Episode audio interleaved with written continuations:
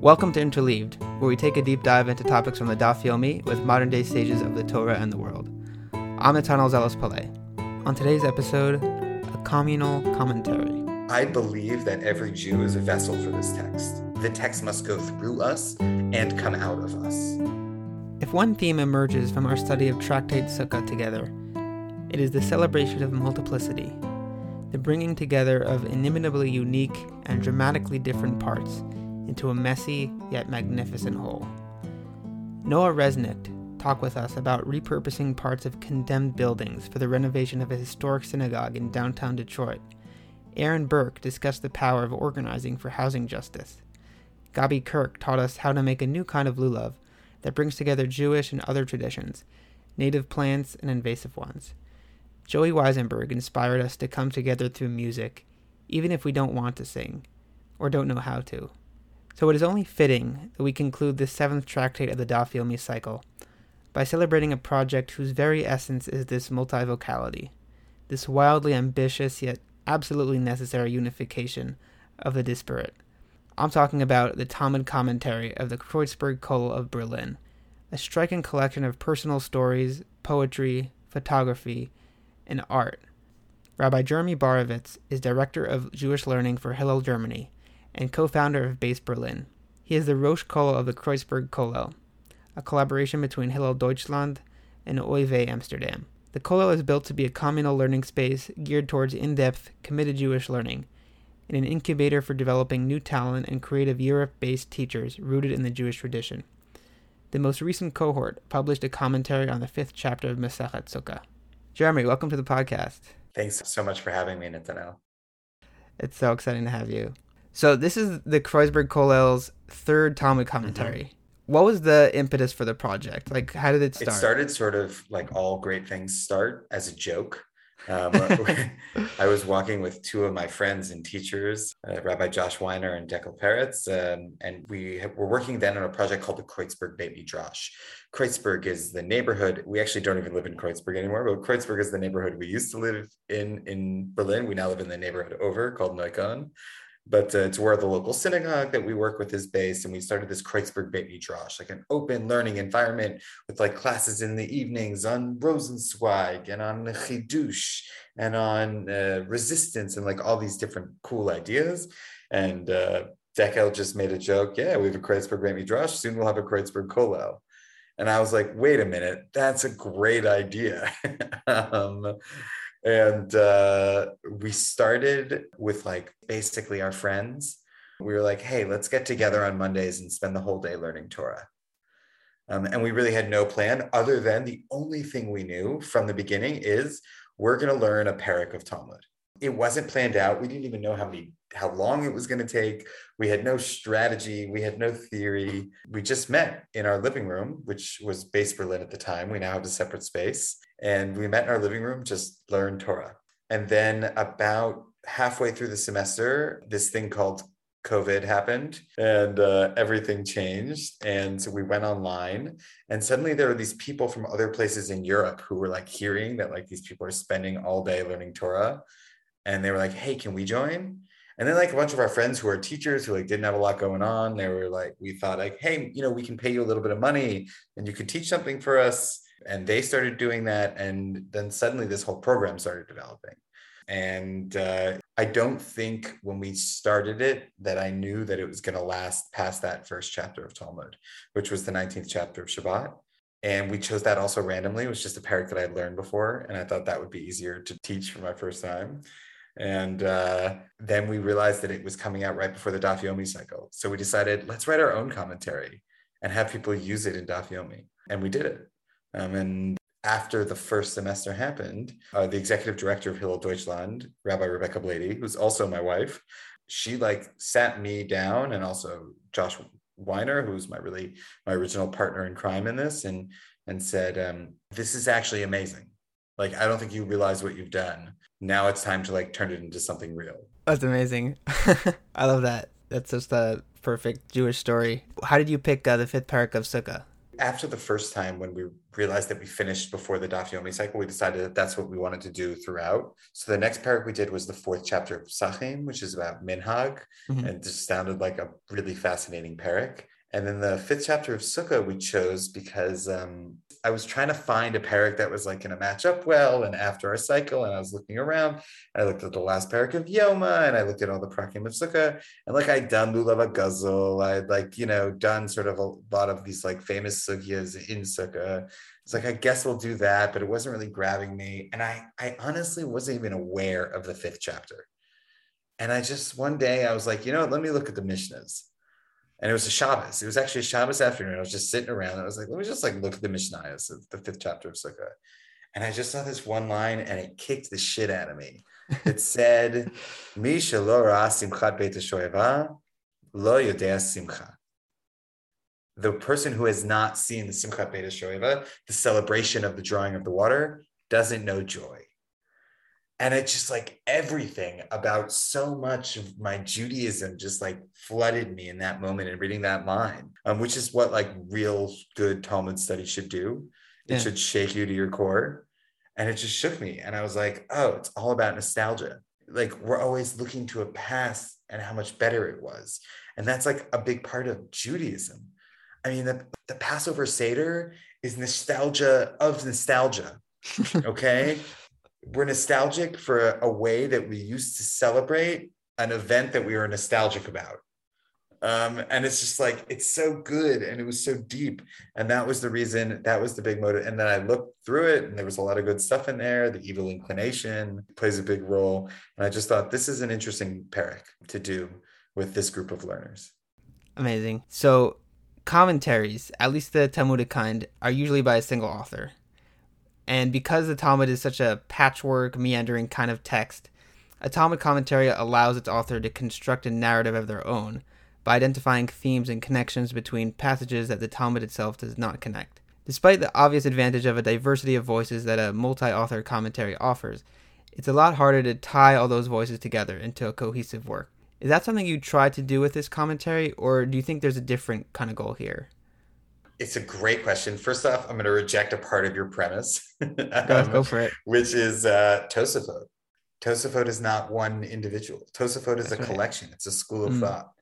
Um, and the Tosafists are trying to understand discrepancies in the text. I also think, you know, there's all these moments. I had a teacher once who every time Tosafot argued with Rashi and he was talking about it would be like, Zaidi, why did you think this? Um, and I think there's something to That's that, good. that the Tosfot is trying to like understand their grandfather and their current reality and the text like all in one fell swoop. And I think that's a little bit what we're trying to do as well.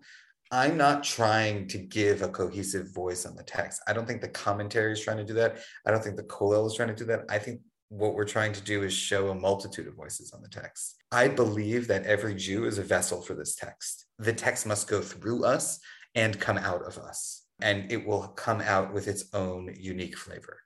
Um, and so there are two goals to the commentary. One is for every person who learns Talmud to understand they have a right to be a part of this conversation. And one might even say they had a duty to lend their voice to this conversation.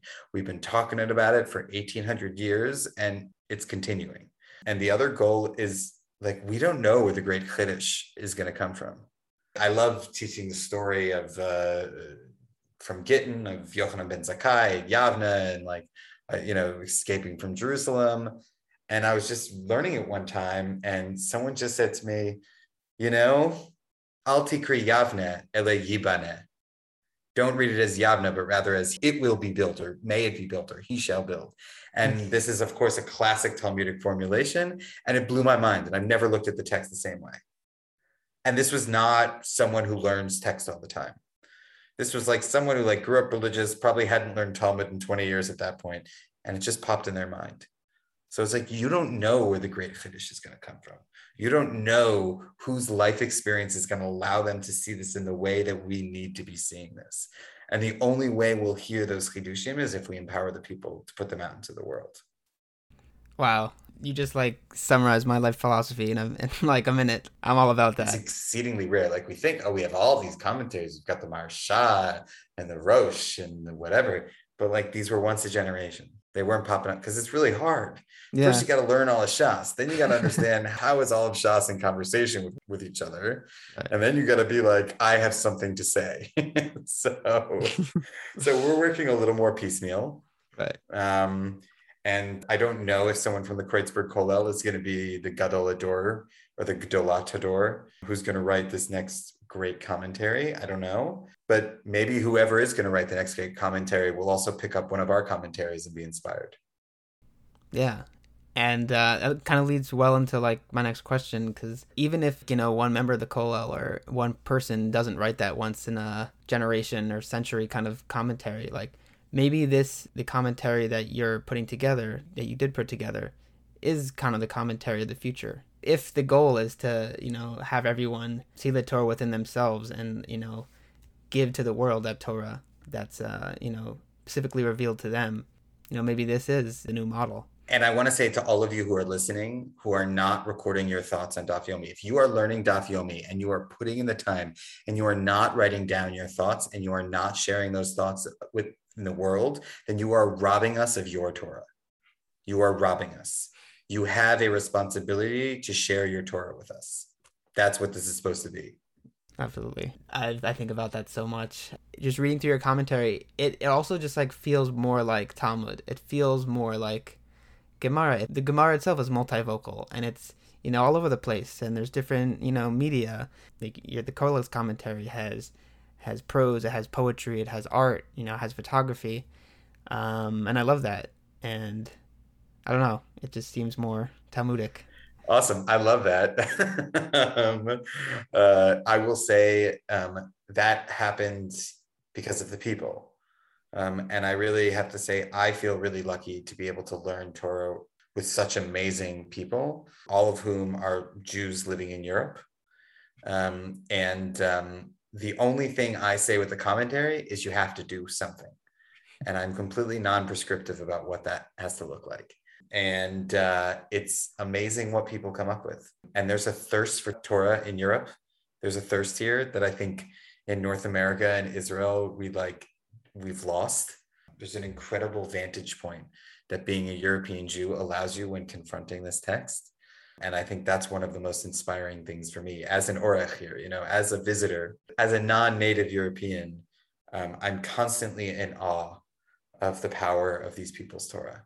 I want to read a passage from your opening commentary on the chapter, if that's okay. Yeah, let's do it. This is a chapter about the temple. It's also a chapter about us, because the Holy of Holies is gone, but there is godliness within us. And we hope that these words, these drawings, this music and creativity will inspire you to find the holiness inside yourself, to realize that real joy and real glory and real meaning and real water that quenches the thirst of humanity is just around the corner. In comes the Messiah, the heralder of a better tomorrow, and with them comes a nostalgia for the future by their side. So, something I noticed and loved, absolutely loved, while reading through the commentaries is that many of them are written from a first person perspective and in a conversational kind of style and also some of them include really powerful personal stories. And I really think it's in the spirit of what you wrote here because I feel like I got to know the authors through their commentaries as much as I got to know the text they were writing on. Is this something that you planned or something that kind of just happened? I think it's something we model in our learning. I think when I teach the text, I interweave it or interleave it, hey um, with with my own experiences and with my own feelings. And sometimes I say, like, this really bothers me, or like, this blows my mind. How does this make you feel? Like, I feel like every shiur, I'm asking someone, how does this make you feel? Um, which I think is not typical for learning Talmud, but like, that's the important part. How does this make you feel? Not, did you totally get the Shakla v'Tarya? That's nice. I'm not knocking that. And Shakla v'Tarya is good and important. And like the deeper you get into that, the more you can feel if you allow yourself to feel. But the question I'm asking most of these learners who are coming in at a wide variety of levels, from like people who spend time in yeshiva to people who it's like they don't even know what the Talmud is. I want to know how they feel about this. I want to know what they think. it's interesting. I didn't notice that most people write from the eye perspective, but I'm not surprised because that's actually what I want to read. I want to read what they think, not their like expert analysis. Their chiddush themselves. That's what they bring to the table that nobody else has. I love that. I wish my Rebbeim asked me how I felt, how the, the text made me feel. That would have helped me a lot. And I really loved how like some of the commentaries really challenged, you know, the idea of what you know would be expected in a Talmud commentary. I think it was a really good kind of eye opener for me about like what do I expect to get from a text? Do I expect to you know, like know what's gonna say, or like am I prepared to be kind of you know surprised or shocked or or like left in awe? Yeah, and I think it's okay. Like our intention was to elicit an emotional response and again, I never tell anybody what to write. I think it's a good reminder of, you know, how we kind of kind of impose our own expectations on on the Talmud and what we expect it to be. I'm no Torah scholar, but I think your Talmud commentary is probably the first to address its reader in the second person. And with all due respect to the other Talmud commentaries, it seems to me that there's a lot more spiritual power and empowerment in yours. But odds are that after listening to this, a lot of people will go back to reading Rashi or Rashba or ArtScroll instead of writing their own commentaries. And there's nothing more troubling to me about contemporary Judaism, and nothing that I think about more often about contemporary Judaism, that people don't have enough faith in themselves to believe that they have incredibly meaningful, powerful Torah that could not have been revealed before they were born, and that God put them here specifically to share that Torah. How do you empower people to have this faith in themselves and their own Torah? You know, there's this story in Breshit. Yosef is talking, is like with his father, and his father Yaakov is like, "Hey, go find your brothers." And so Yosef goes out and he's looking to find his brothers. He's wandering, he's wandering. He's like, "Oh man, I don't know where they are." And then he sees this guy, and he goes up to this guy and he's like, "Do you know where my brothers are?" And the guy's like, "Yeah, they're over there." just above that hill. And Yosef goes over there and like spoiler alert, his brothers sell him into slavery. He goes down to Egypt, and the brothers eventually follow him down to Egypt. And then all the Israelites move down to Egypt. Then they're enslaved in Egypt. And then Moses arises and he leads them out of Egypt after a bunch of plagues and God's hand and a strong arm, yada, yada, yada. They cross the Red Sea, they get the Ten Commandments, and boom, we're a Jewish people. And it's all because of that one guy. And actually, the commentators are split. They're split. Was it an angel or was it a guy? And I choose to believe it was a guy because it was just that one guy saying that one thing that changed the scope of Jewish history. This could be you, you who's listening right now. You might have that thing to say. Maybe you think it's not so great, but you know what? Maybe, maybe you're going to say something that's going to inspire somebody else to say something else you don't know your role in the chain of discovery of Torah, in the discovery of truth. You don't know what power you might have in order to change our future, our collective future. If you don't speak up, if you don't help direct other people where to go, then our story might never be written. Certainly not the way that we need it to be. Preach it. Wow. And I, I, I also have to say, like, um, like we all have imposter syndrome. I have imposter syndrome. I call myself a Rosh Kollel. It's like the most ridiculous thing in the world. I'm not a Rosh Kollel. I'm like some schlumpy Jew wandering around Neukölln. It's like, you know, uh, whatever. But we have to own it.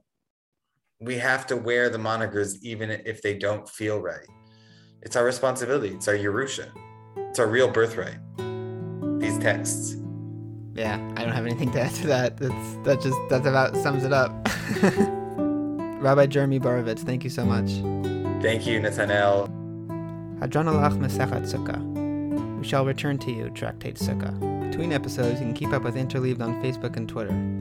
If you like what you heard, follow us, leave us a review, and share this with your friends. Special thanks to our executive producer, Adina Karp. Come back next time for another deep dive.